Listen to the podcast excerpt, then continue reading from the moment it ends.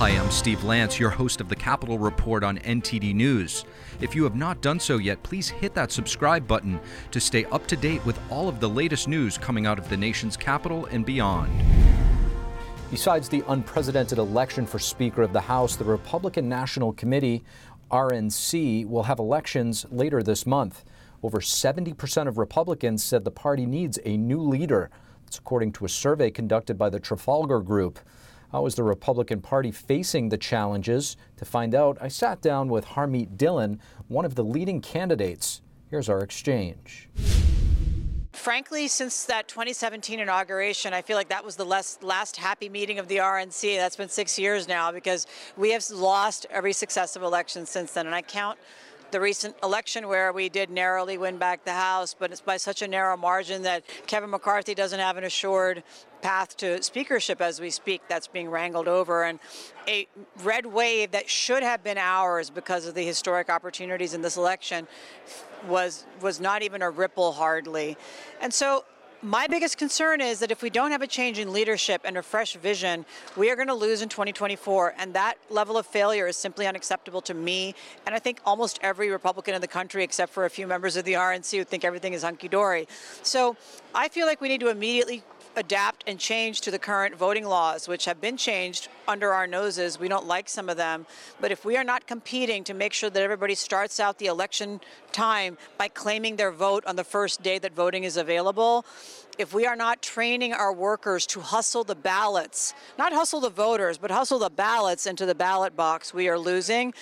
Why did Katie Hobbs not have to debate with Kari Lake?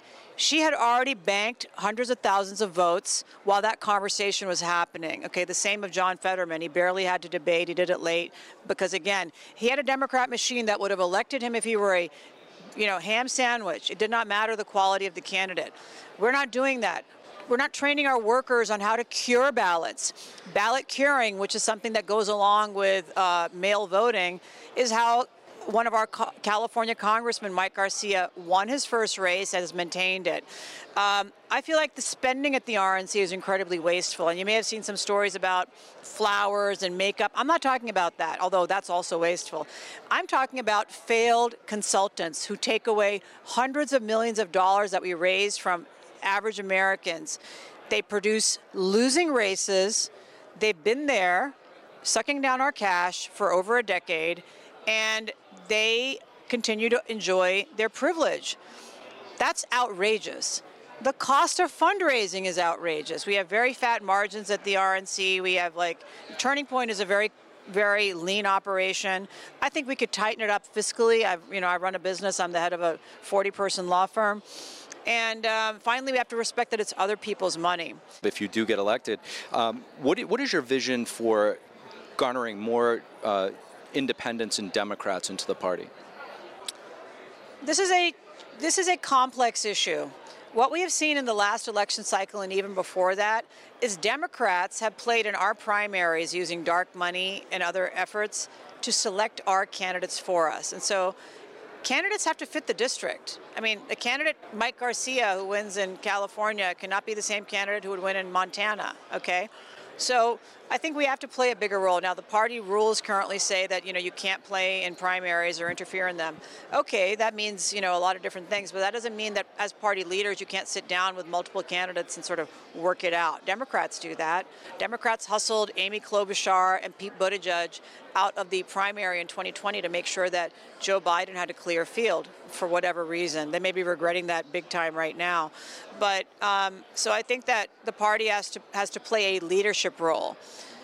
The party has to have its own messaging and talking points and leadership. There are other people in the party, former presidential nominee candidate and President Trump. He has his certainly views on things, and I'm I'm one of Trump, President Trump's lawyers, and so I really respect the former president a lot. I've supported and voted for him twice. But the party has to have its own vision of what matters. We have a party platform, for example nobody's defending the platform. You know, like we have like all kinds of issues out there. We should have had some messaging worked out on the Dobbs case. We knew Dobbs was coming down from the leaked opinion. We also knew from the argument at the Supreme Court how it was going to go down if you're a lawyer. I think we were caught flat footed because we we're afraid of the issue. But in fact, life is so much more popular today with younger voters than it was when I was young. When I was young, we didn't have the ability to tell that pain started at 15 weeks or fetal heartbeat or things like that. We shouldn't have shied away from it. We should have embraced it and said, this is federalism. There are different laws in different states, but here's how we're going to try to convince you and win over your heart on the life issue.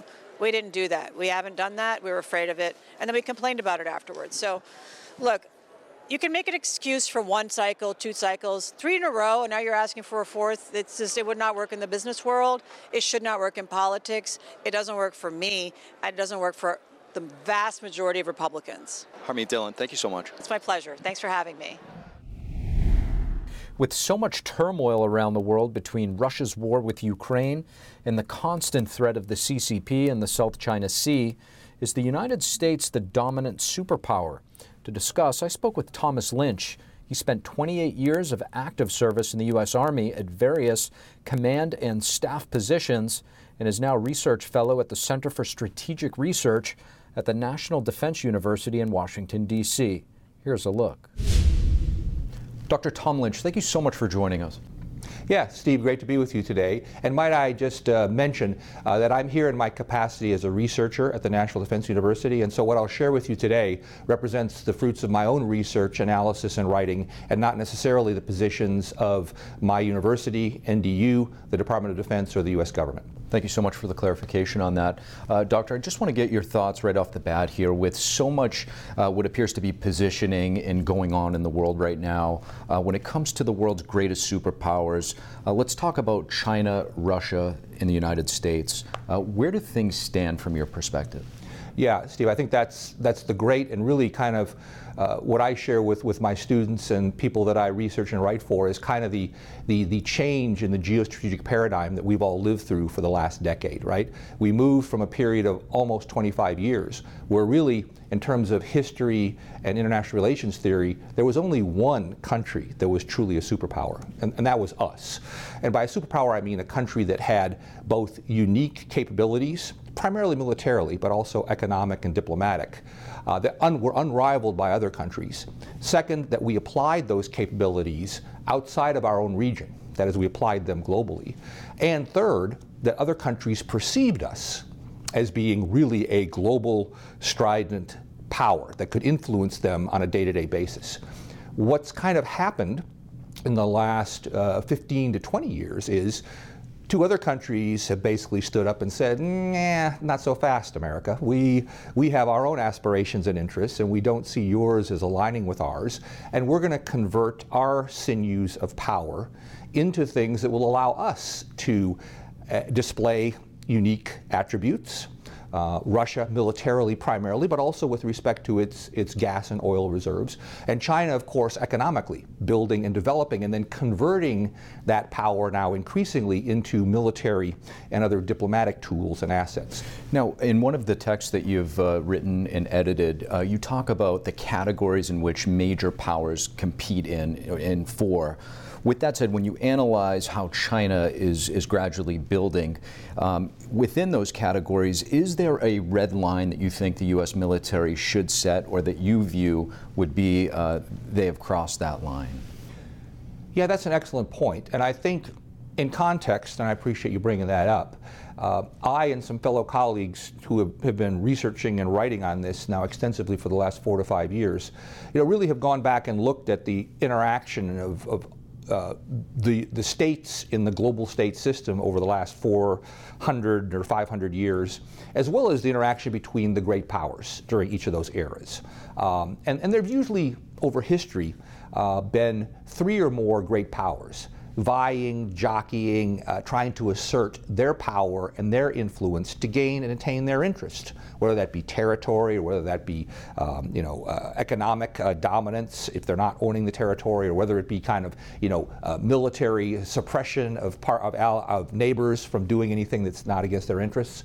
Um, so my point first, Steve, would be that we are in a time now that is much more like time since the 1600s, where you have multiple great powers with divergent interests jockeying and competing with one another, sometimes conflicting and sometimes clashing militarily with each other. Always a dangerous phenomenon if great powers clash, uh, but usually competing and trying to find influence in three, actually five areas uh, as we define them. The first is economic. Okay, always competition and tension between great powers in terms of economics. The second is political and diplomatic, no surprise there. Um, the third is military, no surprise there, trying to build influence and, and gain access to, uh, to leverage um, to get things done the way your country wants it. And then two others ideology, which really has to do with how attractive a country is and appears to others as a source of influence by attraction. And then finally, something that we identify as being a little bit different than just the ideology, which is the way in which information is exchanged. That is, does a country believe in openness? Free exchange of information ideas inside and out and around, or is it more restrictive? And at the same time, does it pursue kind of a a means and a mechanism of exchanging ideas that allows for popular views to develop and exchange globally, or does it try to compress or suppress those? That also has to do with attraction and how a state gets its messaging out. So, in terms of how the U.S. looks at Russia or China, I mean, we really need to look and see how we're doing in those five areas.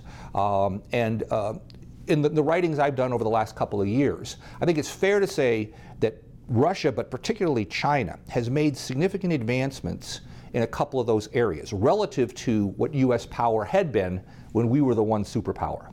Uh, and China, particularly economics, has growing and continues to grow, although I think one has to be careful that economic statistics out of China, most observers will tell you, uh, need to be scrutinized quite heavily. It's always not clear that they don't try to paint somewhat of a rosier picture on what they're doing and how they're doing it in, in terms of there. And so that economic growth is significant. And then the question is how is China converting that into military power?